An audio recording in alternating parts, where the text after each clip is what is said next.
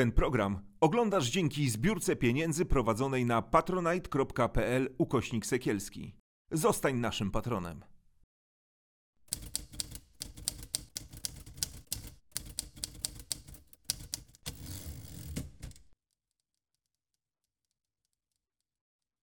Damian Gruszczyński i kolejne spotkanie z cyklu z innej strony. Na początek, jak zawsze, proszę o to, żebyście Państwo zasubskrybowali nasz kanał wszędzie, gdzie się da, żebyście komentowali nasze materiały, żebyście je oglądali też. Oczywiście proszę. Prosimy także o wsparcie na patronite.pl ukośnik Sekielski, ponieważ wszystkie nasze materiały y, powstają dzięki Państwu tak naprawdę. I to dzięki Państwu możemy zapraszać y, tak wspaniałe gościnie jak moja dzisiejsza. A moja dzisiejsza gościni to naprawdę wybitna kobieta, która jest specjalistą mikrobiologii lekarskiej i to specjalistą rangi światowej. Pani profesor nie będzie protestować. E, jest profesorem w Narodowym Instytucie Leków, w Zakładzie Epidemiologii i Mikrobiologii Klinicznej. Niegdyś była konsultantem krajowym w dziedzinie mikrobiologii lekarskiej. Niegdyś była przewodniczącą Komitetu Mikrobiologii PAN, dopóki istniał. E, niegdyś była prezesem Polskiego Towarzystwa Mikrobiologów.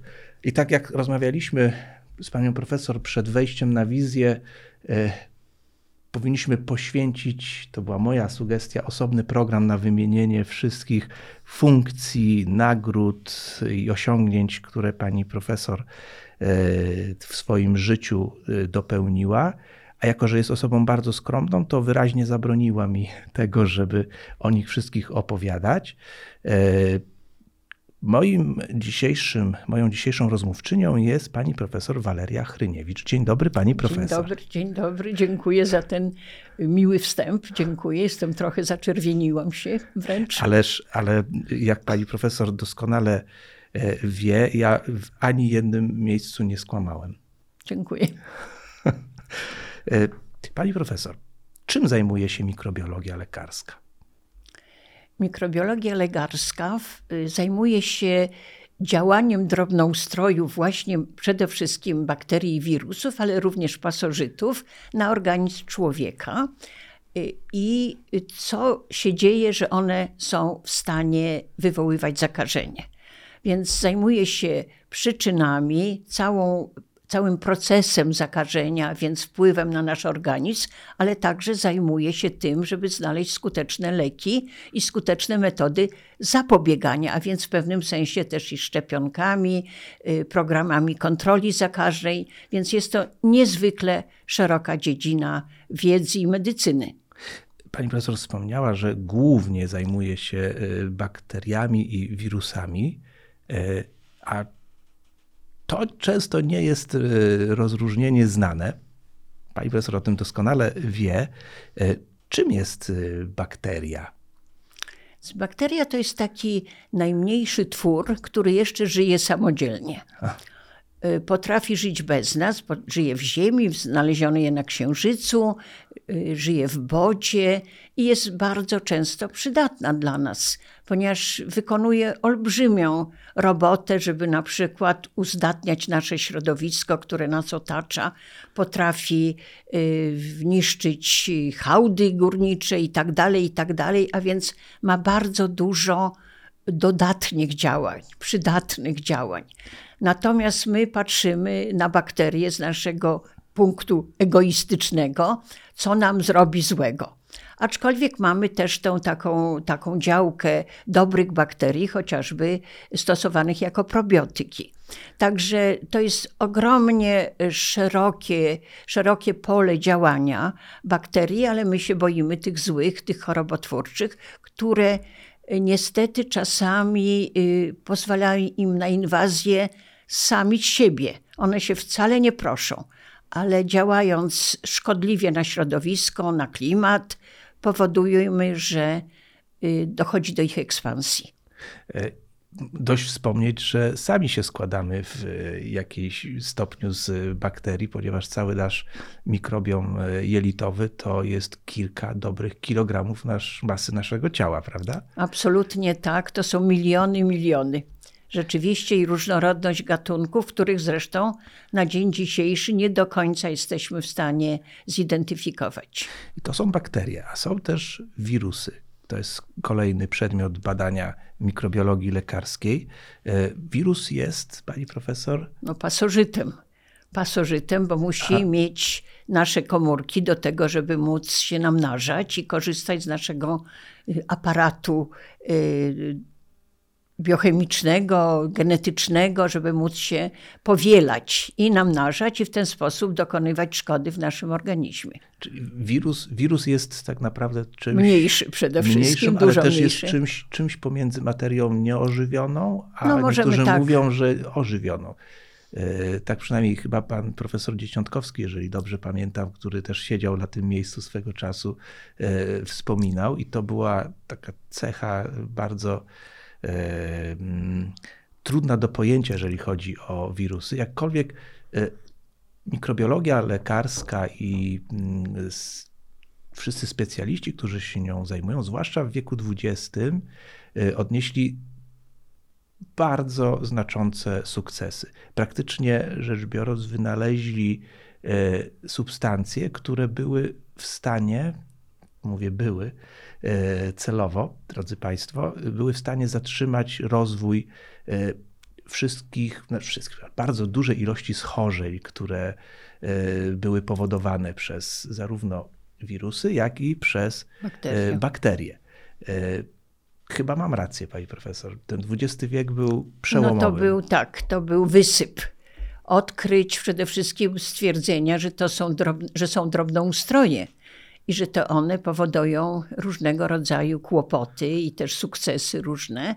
Zaczęło się oczywiście od Pastera, ojca mikrobiologii, poprzez Roberta Kocha i bardzo, bardzo wielu innych. Zresztą te odkrywane drobnoustroje często przyjmowały naz nazwy odkrywców Także mm, to był naprawdę wielki, y, wielki wiek, wielki okres niesamowitych odkryć, poprzez to, to odkrycie, że to, co się dzieje do nas, te różne zjawiska, które mamy dookoła, czy tam na przykład fermentacja, psucie się produktów, ale także choroby są spowodowane przez drobnoustroje. Trochę muszę dodać, żeśmy zapomnieli jeszcze o grzybach. Tak. Musimy mówić, bo niewykluczone, że przyszłość należy do grzybów, żebyśmy o tym też wiedzieli. Tak, jeszcze wśród tych y, obszarów, którymi się zajmuje mikrobiologia, są tajemnicze priony, ale to tak, chyba no, na to inny, inny odcinek i na inną rozmowę. No jeszcze tylko może dodam, że przed y, stwierdzeniem i powiązaniem, że to bakterie powodują choroby, to mieliśmy niesamowite opisy różnych schorzeń, gdzie teraz możemy podejrzewać już nawet, które to gatunki bakteryjne je wywoływały, typowe dla, dla danych chorób, czy, czy kiła, czy gruźlica, to choroby znane od bardzo, bardzo dawna. Od bardzo dawna, a dopiero w, pod koniec XIX wieku i w XX wieku znalazły e, w, e, takie środki, które były w stanie im zapobiegać i to spowodowało odwrót bardzo dużej ilości chorób, które wydawały się nie do e, wyleczenia, zarówno w przypadku zakażeń bakteryjnych, jak i w przypadku zakażeń wirusowych. E, pani profesor, w jaki sposób działają e, substancje, które niszczą bakterie? Jak to się odbywa? Jak żałuję, że nie mam tutaj gdzieś takiego pięknego urządzenia do rysowania, bo pani profesor świetnie to tłumaczy i świetnie by to wyrysowała, a będą musieli państwo e, włączyć wyobraźnię, ale przy umiejętnościach pani profesor to nie będzie trudne. Już się boję. To znaczy, bakteria ma dosyć skomplikowaną budowę, ponieważ ma zewnętrzną warstwę i to w zależności od, od y, bakterii. Może mieć ją bardzo skomplikowaną, może mieć mniej skomplikowaną, może mieć jeszcze otoczkę, y, która ją chroni przed y, układem naszym immunologicznym, przed różnego działaniem różnych zewnętrznych substancji. I ma oczywiście cytoplazmę, w której są różne też struktury, gdzie, gdzie mamy no, mechanizm, różne maszynerie wytwarzania białek, toksyn i tak dalej, i tak.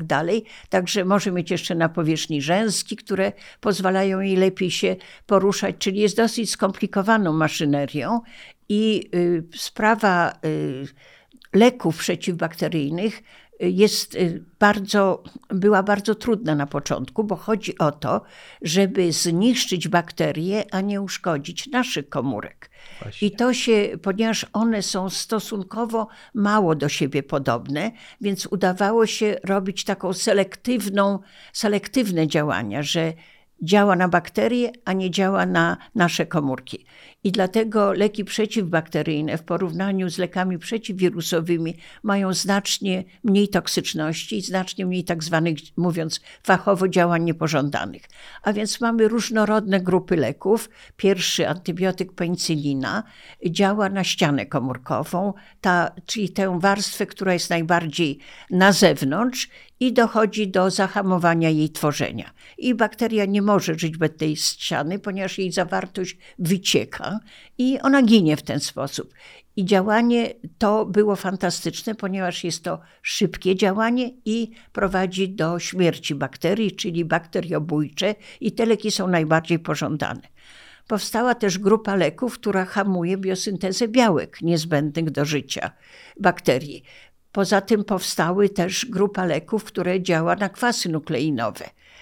Także kolejna grupa leków i one się między sobą bardzo różnią i chemicznie, i mechanizmem, mechanizmem działania. Y, także mamy bardzo, bardzo dużo różnorodnych grup leków w zależności jaki element, jaki cel ma w komórce bakteryjnej, to mamy szybsze lub wolniejsze działanie, czy mamy zabijanie, czy tylko hamowanie. Zresztą leki, które hamują namnażanie bakterii, też są bardzo wartościowe, bo jeśli mamy sprawny układ immunologiczny, to układ immunologiczny nasz do, do, do, dopełnia działania, czyli y, jest na tyle sprawny, że może doprowadzić do śmierci bakterii. Wtedy antybiotyki czy leki przeciwbakteryjne, zamiennie używając tego słowa, po prostu raz, że wspomagają działanie układu immunologicznego, Dokładnie. a układ immunologiczny wspomaga działanie tak. antybiotyków. Czyli w przypadku leków przeciwwirusowych rzeczywiście y, ryzyko jest dużo większe. Zachorowalność y, procentowo też jest y, dużo większa, ale paradoksalnie to częściej leki przeciwbakteryjne są przepisywane i ordynowane w naszym działaniu. I pani profesor mówiliśmy już o tym, jak my się możemy obronić przed zakażeniem bakteryjnym, czy jak możemy się obronić przed bakterią, a jak bakteria może się obronić przed nami. Ale jeszcze wrócę do początku tej wypowiedzi, mianowicie większość zakażeń wirusowych, które doświadczamy, jednak nie są ciężkimi zakażeniami. One są na dużą skalę, bo jak mamy norowirusa czy rotawirusa, no to wiemy, że nieszczęście dotyczy wszystkich na przykład biesiadników i tak dalej. Natomiast y, one nie są aż tak ciężkie i nie trafiają zazwyczaj do szpitala. No, tak. No, trzeba nawodnić y, i tak dalej. Znaczy w tej, w tej y, części geograficznej świata. Natomiast jeśli chodzi o bakterie, to mamy bardzo dużo ciężkich zakażeń z którymi pacjenci trafiają do szpitala. Więc y, nie chcę tutaj dawać priorytetu wirusom, bo z bakteriami też nam się bardzo, bardzo ciężko, coraz ciężej w dzisiejszych czasach walczy, tak. ponieważ one chcą żyć i bronią się przed y, antybiotykami, przed chemioterapeutykami w sposób zupełnie imponujący czyli powodują, że nie wpuszczają danego antybiotyku, zamykają swoją zewnętrzną ścianę, nie wejdziesz, y, powodują wypompowywanie, co jest też bardzo ciekawe. Bakteri- y, antybiotyk wchodzi i drobnoustrój używa pomp, autentycznie pomp. I go usuwa po I prostu. usuwa go, więc nie może się dostać.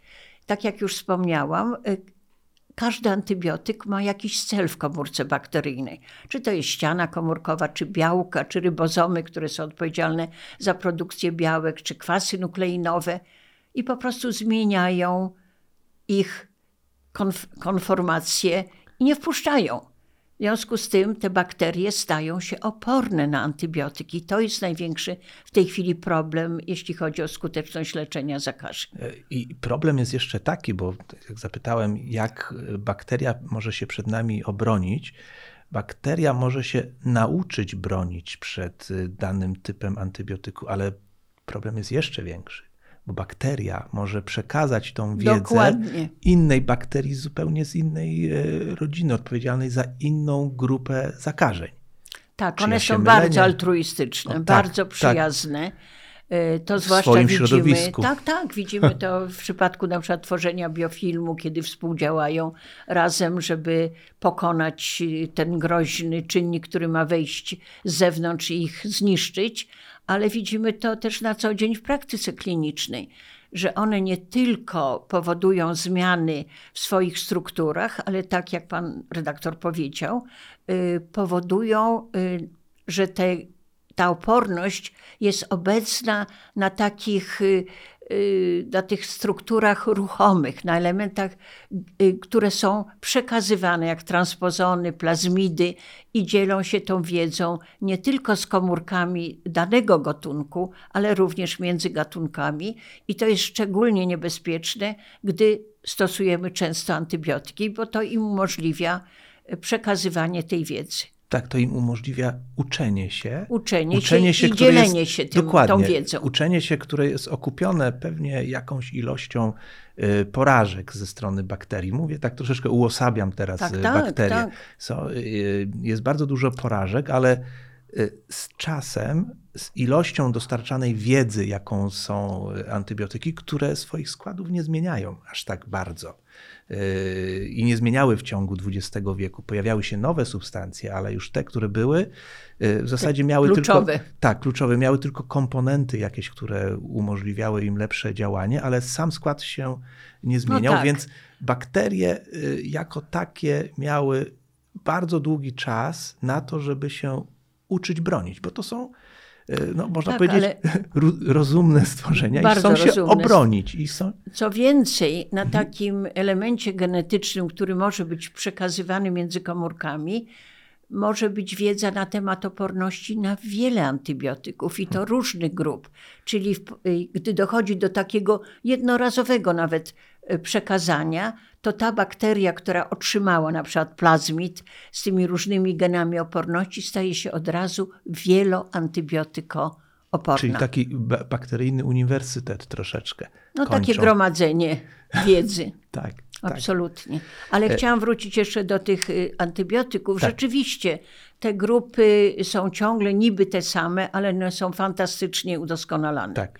Dlatego, że dochodzi do poszerzenia spektrum, właśnie zwiększenia y, nieskuteczności, zwiększenia odporności na antybiotyki i tak dalej, i tak dalej. Także one no, ulegają po, kozy, korzystnym zmianom. to nie ulegają jest korzystnym tylko... tak, zmianom, tak. ale bardziej e, ilościowym, a nie jakościowym, tak idąc e, słownictwem To znaczy, jedno wiemy na pewno, że w momencie wprowadzania nowego antybiotyku bakterie już wiedzą, jak się przed nim bronić. O. Tylko sprawa polega na tym, że to są pojedyncze zjawiska.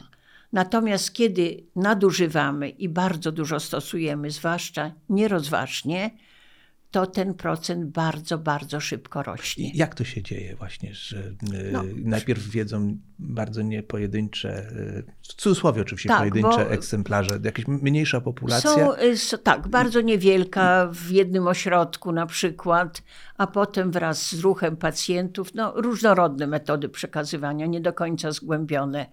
Y, Nie chcę tutaj jakby y, mówić konkretnie które, ponieważ ich jest dużo, ale właśnie poprzez y, przekazywanie przez pacjentów, przez środowisko, przez wszystko, zwierzęta i tak dalej, produkty, myślę nawet, te bakterie, które się uodporniły, mogą być przekazywane dalej i dalej. Czyli tak naprawdę tracimy powoli, bardzo powoli, a nawet to jest radykalna teza, bo wcale nie aż tak powoli, zdolność obrony przed niektórymi bakteriami. I to chyba coraz, y, coraz większymi grupami tych y, bakterii. To znaczy, ten świat bakterii jest ogromnie zróżnicowany. Nie tylko w swoich umiejętnościach wywołania pozytywnych czy negatywnych zdarzeń, ale przede wszystkim to jest bardzo gatunkowo specyficzne. Zależy od składu, od kompozycji ściany komórkowej. Proszę sobie wyobrazić, że w tej erze panującej antybiotykooporności, czyli coraz mniejszej skuteczności antybiotyków, paciorkowce ropotwórcze, które wywołują u nas anginę, z którą każdy pewnie w ciągu życia się spotkał, są ciągle wrażliwe na penicylinę. Dlatego, na że najstarszy. Tak. Najstarszy, 80, ponad tak. 80 lat stosowany antybiotyk i ciągle powinniśmy tę penicylinę stosować, tylko musimy wiedzieć, co spowodowało zakażenie. I tu jest podstawowa, y, podstawowy problem, że musimy świadomie leczyć dany konkretny y, szczep bakterii, który wywołał zakażenie. Bo też trzeba pamiętać, że tak bakterie są wprawdzie niezwykle mądre, ale jednak nie wszystko potrafią, mają też takie mechanizmy, które je bronią przed pobraniem czegoś obcego, bo one chcą zachować swoją twarz, chcą mieć rysy gatunkowe, chcą mieć, no tak jak my wszyscy chcemy, żeby nasze dzieci były do nas, nie wiadomo dlaczego, podobne, czy do dziadków, to bakterie po prostu nie zawsze wpuszczają wszystkich do swojej komórki, bo bronią się, chcą zostawić swój gatunek. Są takie, przepraszam za brzydkie słowo, że wszystkie bior wszystko biorą. I to jest takim przykładem, można powiedzieć, mamy na to brzydkie słowa, klepsiella, która bardzo łatwo pobiera, enterokoki, łatwo pobiera i łatwo oddaje. Co mi dasz, to ci oddam. Także jest ogromna różnorodność podejścia do, do przeżycia, do, do bytowania w środowisku i dzielenia się wiedzą, i zachowania y, jedności gatunkowej i, tak jest, dalej. I to jest cecha, która jest naszym sprzymierzeńcem w walce z, z, z jednej strony sprzymierzeńcem, ale też z drugiej strony y, takim wskazaniem, tu użyję takiej analogii, jak używamy personalistyczne, to użyję takiej analogii militarnej, że każdy atak na y, zakażenie bakteryjne powinien być maksymalnie celowany. Absolutnie tak. Maksymalnie celowany i ideałem byłoby y, pobieranie wymazu przed. To pewnie da y, dużo pracy Państwa y, lekarzom, którzy się Państwo opiekują, ale tak, tak w idealnym świecie powinno być, że się powinno pobrać wymaz, ustalić, jaka grupa bakterii jest odpowiedzialna za zakażenie i zastosować dokładnie ten, a nie inny antybiotyk. E, to jest idealny świat, to oczywiście, idealny świat. i byłoby bardzo dobrze, ale powoli się troszkę do niego zbliżamy, ponieważ w ostatnim dziesięcioleciu, w ostatnim pięcioleciu jest nieprawdopodobny rozwój metod biologii molekularnej, genetycznych metod, które pozwalają już powiedzmy przy pierwszej wizycie pacjenta u lekarza pobrać materię w ciągu no, kilkunastu, kilkudziesięciu minut określić, co spowodowało zakażenie. I wtedy, tak jak pan redaktor powiedział, wdrożyć celowane leczenie, które jest najlepsze, najskuteczniejsze, aczkolwiek to też ma swoje ograniczenie, dlatego że y, panel antybiotyk, którymi dysponujemy, nie zawsze może być w każdym y, w każdej metodzie y, rozpoznany, więc musimy mieć ty, na dzień dzisiejszy klasyczny y, antybiogram, który niestety trwa parę dobrych godzin, jeśli nawet nie kilkadziesiąt godzin, e, czy kilkanaście. Pani profesor wspomniała o tej metodzie różnicowania. Czy miała pani profesor na myśli samo zróżnicowanie, czy zakażenie jest pochodzenia bakteryjnego czy wirusowego, czy już o krok dalej? To znaczy, zależy to wszystko, w, w, jakim miejscu naszego organizmu toczy się to zakażenie. Bo jeśli weźmiemy gardło, to tam rzeczywiście jest masa. Y, może być wirusów i to różnicowanie jest bardzo trudne. Pomaga, to jest skomplikowany proces, ponieważ też charakterystyczne objawy nam są potrzebne. Inne badania laboratoryjne, jak, jak CRP, jak prokalcytonina, jak y, leukocyty chcemy zobaczyć. Mamy różne szybkie testy, także ten panel dostępnych testów jest coraz szerszy i coraz nam bardziej precyzyjnie i szybciej pozwala ustalić etiologię, bo jednak leczenie, kiedy znamy etiologię, jest bardziej skuteczne, bardziej przyjazne i dla pacjenta, i dla środowiska. A tymczasem praktyka wskazuje, że funkcjonuje bardzo dużo mitów dotyczących tego, jak antybiotykoterapia winna być stosowana. I to mitów, które z punktu widzenia tej pandemii tak naprawdę e, antybiotykooporności są bardzo szkodliwe.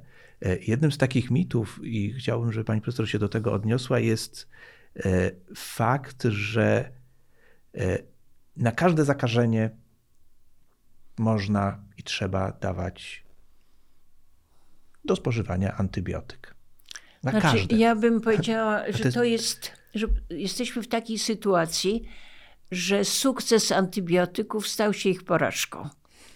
Że tak cudownie działały, to są przecież piękne opisy z czasów II wojny światowej, kiedy pojawiła się penicylina, że podanie jednej dawki, dwóch dawek przywracało praktycznie umierających żołnierzy do życia. Więc wszyscy żeśmy uwierzyli, zresztą mówiło się o nich cudowne leki. Y, I uwierzyliśmy, że wszystko mogą y, wyleczyć, wszystko mogą spowodować. I myślę, że to jest przyczyna trochę ich porażki, bo każdy z nas miał w życiu taką sytuację, że antybiotyk mu pomógł. I nam się wydaje, że nam zawsze pomoże, a to nie jest prawda, bo musimy pamiętać, że antybiotyki, jak wiele leków, mają również ogromne działania niepożądane. I to takie działania niepożądane, jak pospolite, nie wiem, wysypki, biegunki, niestrawności i różne, różne inne rzeczy, ale mają jedno działanie niepożądane, które jest specyficzne tylko i wyłącznie dla antybiotyków, mianowicie powodują oporność na antybiotyki. I musimy pamiętać, że każde podanie niewłaściwe antybiotyku powoduje, że kiedyś ktoś nie będzie mógł być wyleczony, ponieważ y, szczep będzie oporny na antybiotyki. I też wiemy doskonale z wielu badań, że jak podajemy antybiotyk, to przecież działamy na cały nasz organizm mamy zapalenie gardła, ale ten antybiotyk dociera również do, do płuc, do, do mózgu, do wszędzie razem z krwiobiegiem Dokładnie. dociera. Iż, I on dopiero jakby eliminujemy go z naszego organizmu nieraz po miesiącu, nieraz tak. po dwóch. I bakterie, które mamy w sobie, a przecież mamy i one często są bardzo dla nas przyjazne, są poddawane działaniu tego antybiotyku i stają się oporne. I mogą być przekazywane dalej i mogą wywołać u nas zakażenie, które nie będzie się poddawało tak łatwo leczeniu. Kolejny mit, który funkcjonuje, to taki, że każde zakażenie wirusowe warto niejako zaopatrzyć y, antybiotykiem, ponieważ i tak dojdzie do nadkażenia bakteryjnego. No to jest strasznie niebezpieczny mit, bo po pierwsze nie każde, ale rzadko to jest pierwsza rzecz. I to jest bardzo ważne, drodzy Państwo. To, co Pani profesor Bardzo rzadko, żebyśmy wiedzieli. Nie każde, a rzadko. Bardzo rzadko. Ale co więcej, jeśli nawet nie dojdzie, to co będziemy wróżyć, jaki, jaka bakteria? Co więcej, nie tylko, że nie jesteśmy w stanie powiedzieć, jaka bakteria wśród tych kilkuset albo i więcej gatunków, ale nie będziemy wiedzieli, czy ona jest wrażliwa na ten antybiotyk, ponieważ mamy tak dużą pulę opornych szczepów. Także to jest zła strategia, niczym nie poparta, żadną wiedzą, szkodliwa i o tym trzeba pamiętać. Trzeba stosować antybiotyki tylko wtedy, kiedy one są bezwzględnie konieczne, ponieważ powoli tracimy tę wspaniałą grupę leków, tracimy ich skuteczność i musimy o tym pamiętać, bo każdy z nas może później być ofiarą zakażenia, które jest wywołane przez bakterie wieloantybiotykooporne. Warto sobie taką analogię stworzyć chociażby z lekami przeciwbólowymi e, i sytuacją, kiedy leki przeciwbólowe jakimś e, cudownym e, przeciwbólowym trybem oporności tracą tak swoje działanie. I teraz. I coraz wyższe dawki. Dokładnie. Tak. I każdorazowo będziemy e, się, spożywając wtedy, kiedy nie ma takiej konieczności, będziemy e, wykluczać tą grupę leków dla ludzkości. Może ludzkość to jest duże słowo, ale ta ludzkość to też jest grupa leków, która może wyleczyć wnuka, siostrę, tak, Ojca. ale jeśli chodzi o antybiotyki, to sytuacja jest znacznie bardziej poważna, ponieważ dajemy szansę bakteriom, które nie tylko, że nas mogą zaatakować i możemy nie tak. ulec wyleczeniu, ale przekazujemy je innym. Bardzo bliskim osobom, również dalekim osobom, różnym osobom i ta oporność się szerzy. W przypadku leków innych, to jednak to jest lek pacjent, a tu Tak. jest znacznie y, szerszy zakres tego bardzo złego działania, szkodliwego działania, bo leczenie zakażeń to jest bardzo szczególna y, dziedzina farmakoterapii, bo jest trzech graczy. W normalnej farmakoterapii jest pacjent i lek. Tak. W przypadku zakażenia mamy trzech graczy: pacjent, lek i drobnoustrój.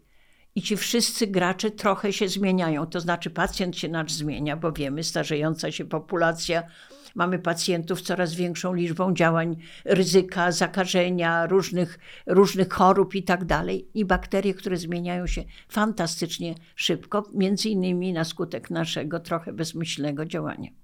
No i leki w tej triadzie w sumie najmniej się zmieniające, Tak, prawda? tak. Najmniej się Leki zmieniają. tak, ale z konsekwencji ich stosu- Tak. stosowania. konsekwencji. Bo y, jest też taki mit, kolejny, i tu pani profesor też na pewno mm, będzie mogła się do niego odnieść, że y, to jakby nie robi żadnej różnicy, że przepisujemy antybiotyki w każdym przypadku, ponieważ one przynoszą y, widoczną, natychmiastową ulgę y, poprzez swoje działanie.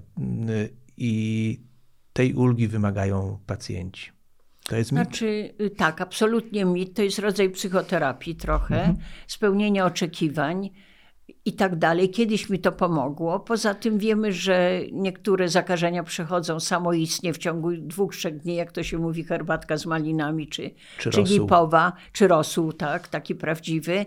Zostanie jeden dzień w domu, dlatego należy powitać y, z uznaniem, że możemy sobie, nie, może będziemy mogli wziąć jeden, dwa dni, y, nie przyjść do pracy, kiedy czujemy się chorzy, y, niekoniecznie chodzić y, tacy zakatarzeni, zaprychani, przepraszam, za słowo do pracy i to nam w ciągu jednego, dwóch dni staniemy się już no, prawie zdrowi. Nie musimy brać innych poza przeciwgorączkowymi, jeśli mamy gorączkę, czy przeciw jakimiś nawadniającymi y, działaniami. Właśnie mówię, herbatka, zostanie w domu, I to- nacieranie.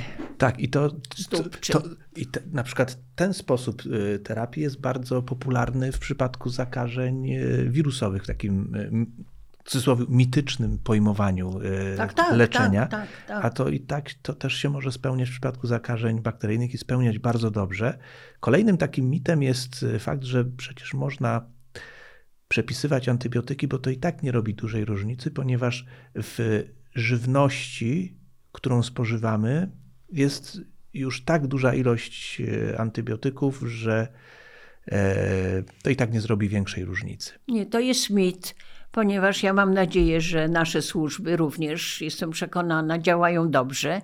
Jest dobra kontrola zawartości że antybiotyków y, w żywności, a także, że nasi rolnicy, światli rolnicy przestrzegają tych wszystkich czasów karencji i tak dalej, i tak.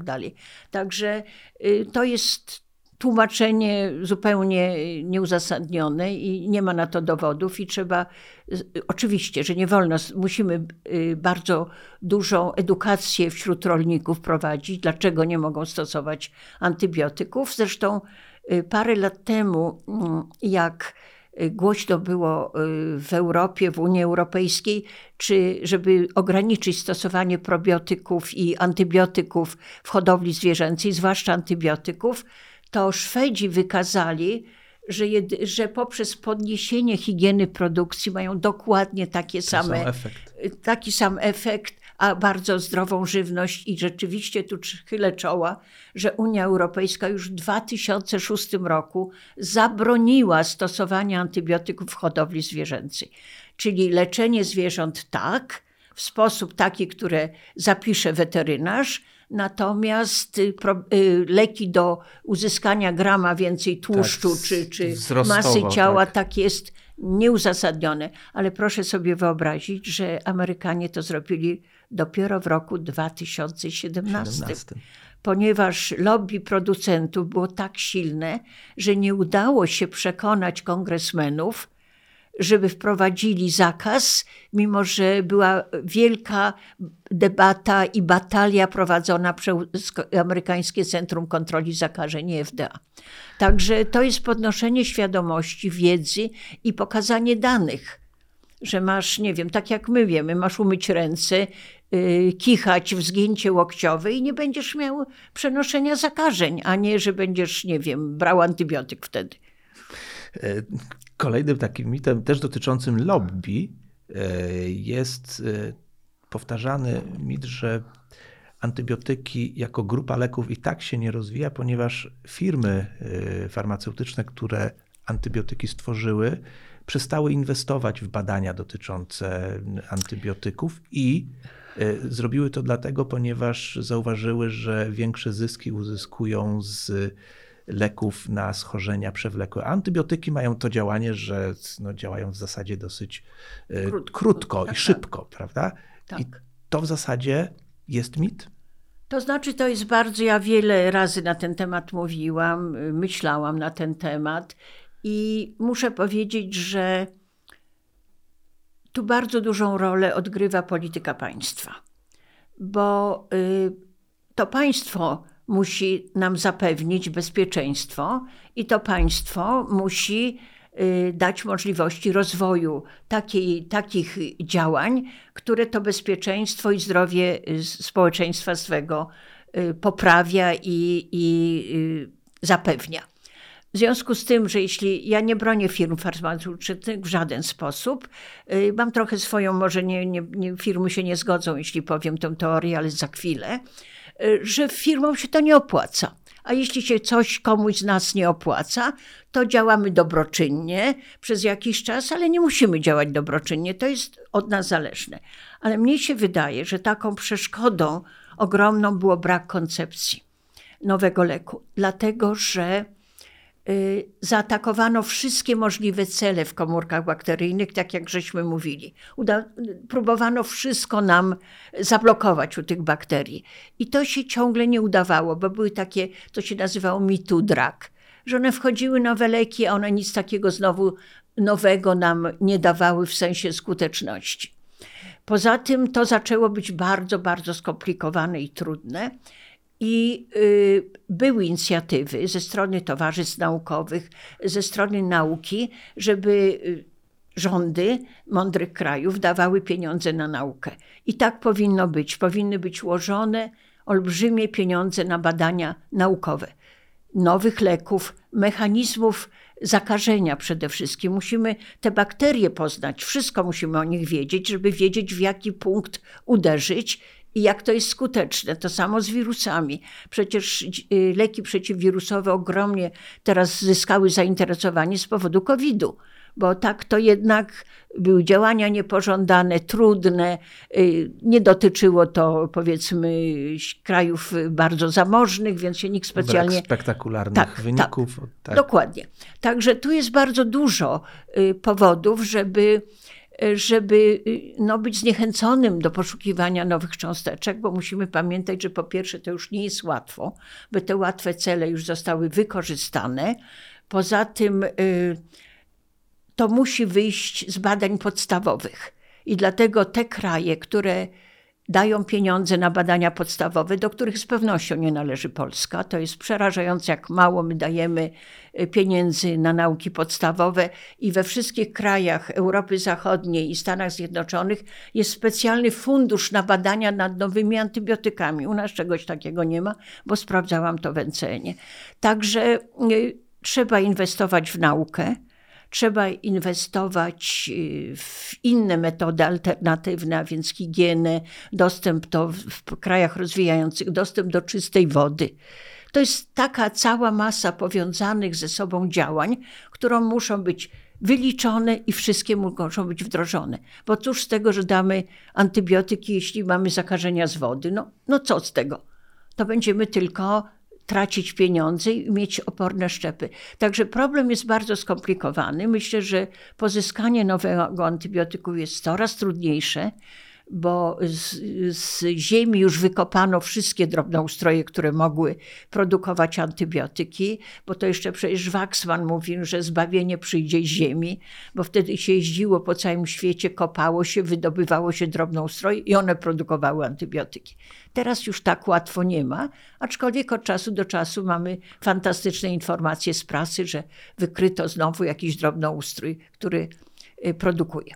Poza tym musimy pamiętać, że wprowadzenie nowego antybiotyku na rynek to są nieprawdopodobne pieniądze.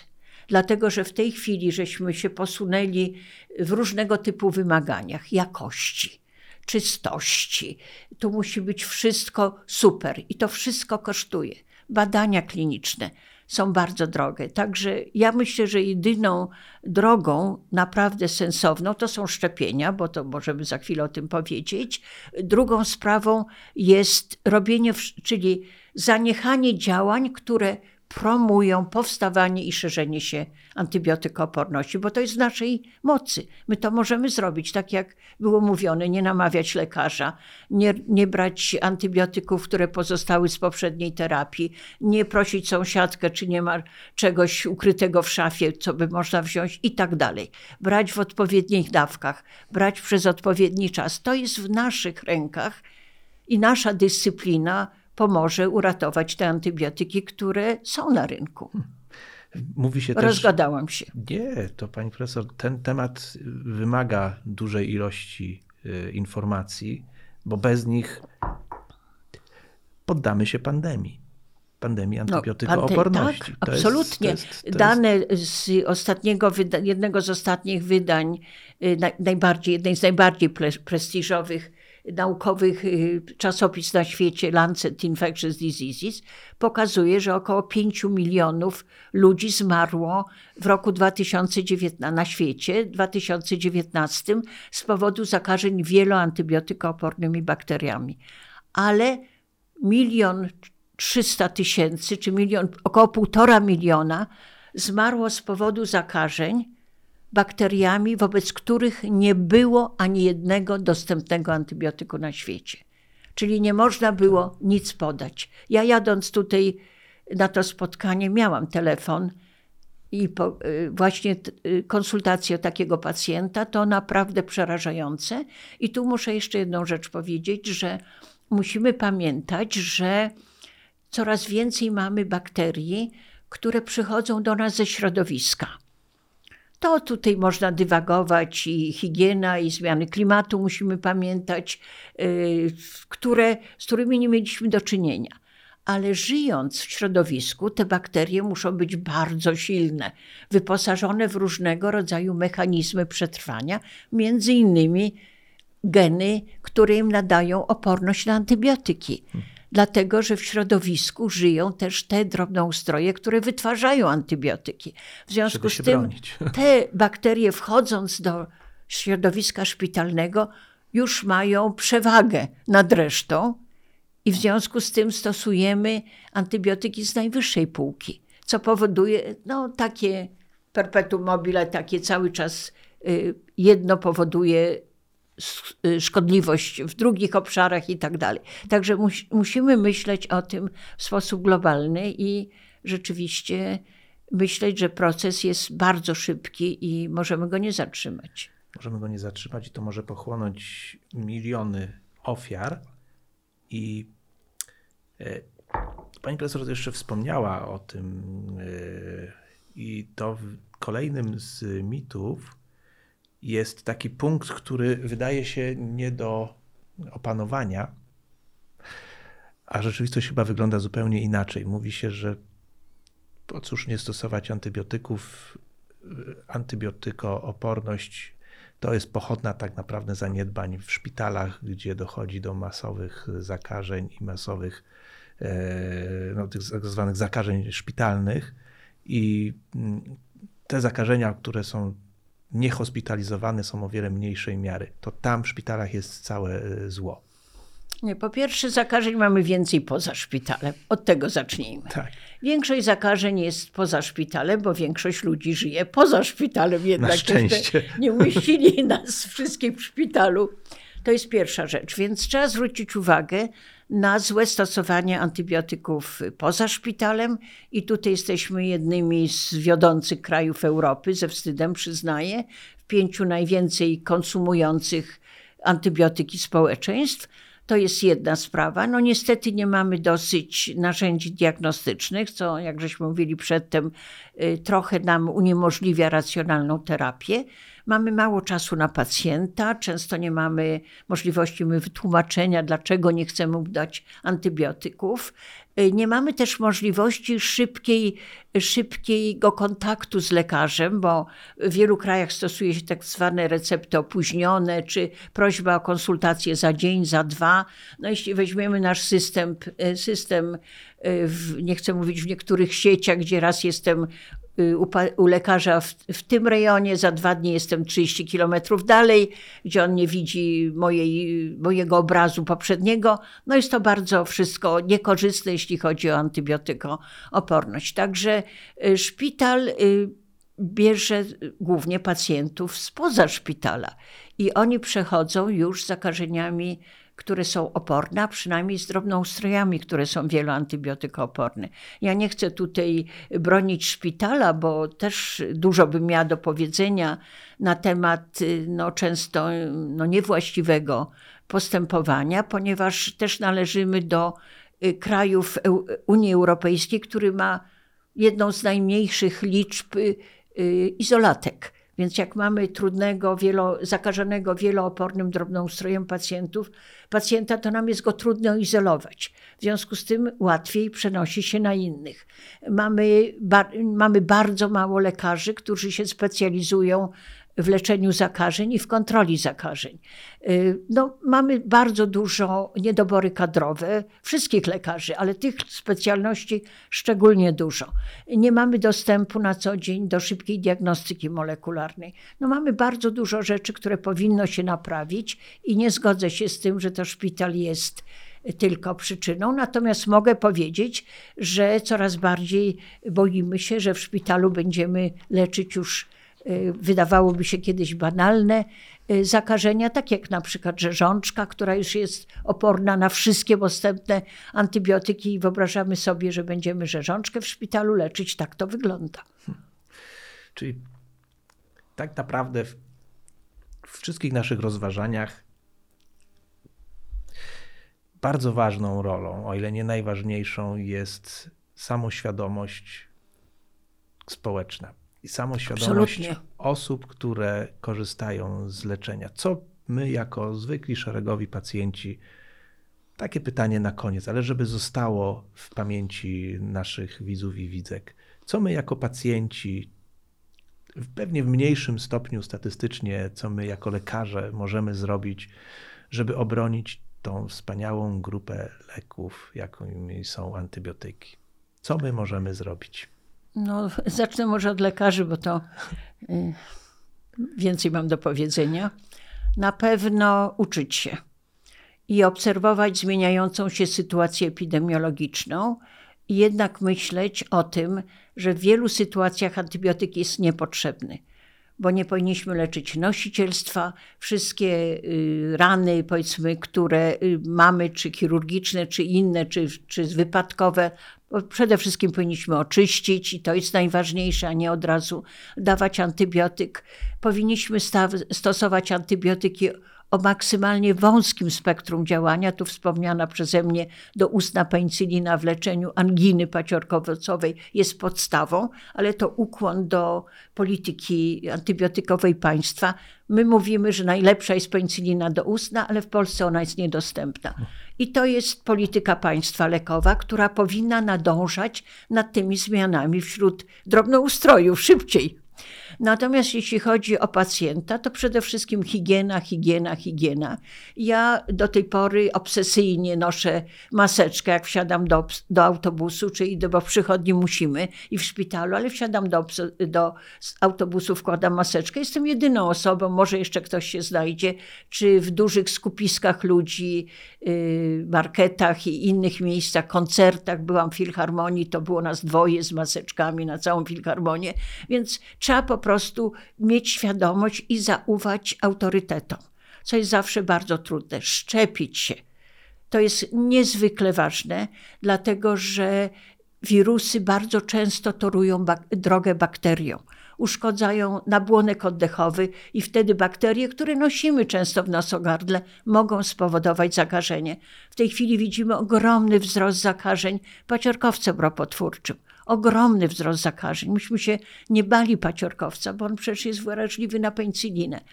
Y, Ale chodzi o to, żeby szybko rozpoznać i szybko leczyć. Także to jest bardzo skomplikowany y, problem. y, Wielu, wielu czynników oddziałujących na siebie, ale na pewno dla pacjentów higiena, nie wymuszać y, na lekarzu antybiotyk. Lekarz powinien wiedzieć, co ma przepisać, brać, brać zgodnie z zaleceniami, nie za długo, nie dzielić się z sąsiadką, bratem i kuzynem i przyjaciółką. Jak coś zostanie, tylko zanosić do apteki do utylizacji, czyli zrozumieć, że antybiotyki powoli się kończą. I są takie bardzo poważne analizy y, Sera McO'Neilla z Wielkiej Brytanii, który po wielkiej analizie y, sytuacji antybiotyków, finansów, śmiertelności, wszystkiego, podsumowany ten raport jest, że jeśli nie, nie weźmiemy się do roboty natychmiast, to w roku 2050 będzie ginęło z powodu y, bakterii lekoopornych 10 milionów ludzi na świecie. I to powtarza Światowa Organizacja Zdrowia. To nie są takie wysłuchane w kolejce czy, czy przysłowiowym maglu informacje, to są bardzo poważne analizy naukowe. Czyli to zależy od nas, czy my się uratujemy. Bo to jest strasznie poważne zagrożenie. Czyli zgodnie z sugestią bierzemy się do roboty. Absolutnie. Już teraz moją rozmówczynią była pani profesor Waleria Chryniewicz. Bardzo dziękuję. Ja bardzo dziękuję.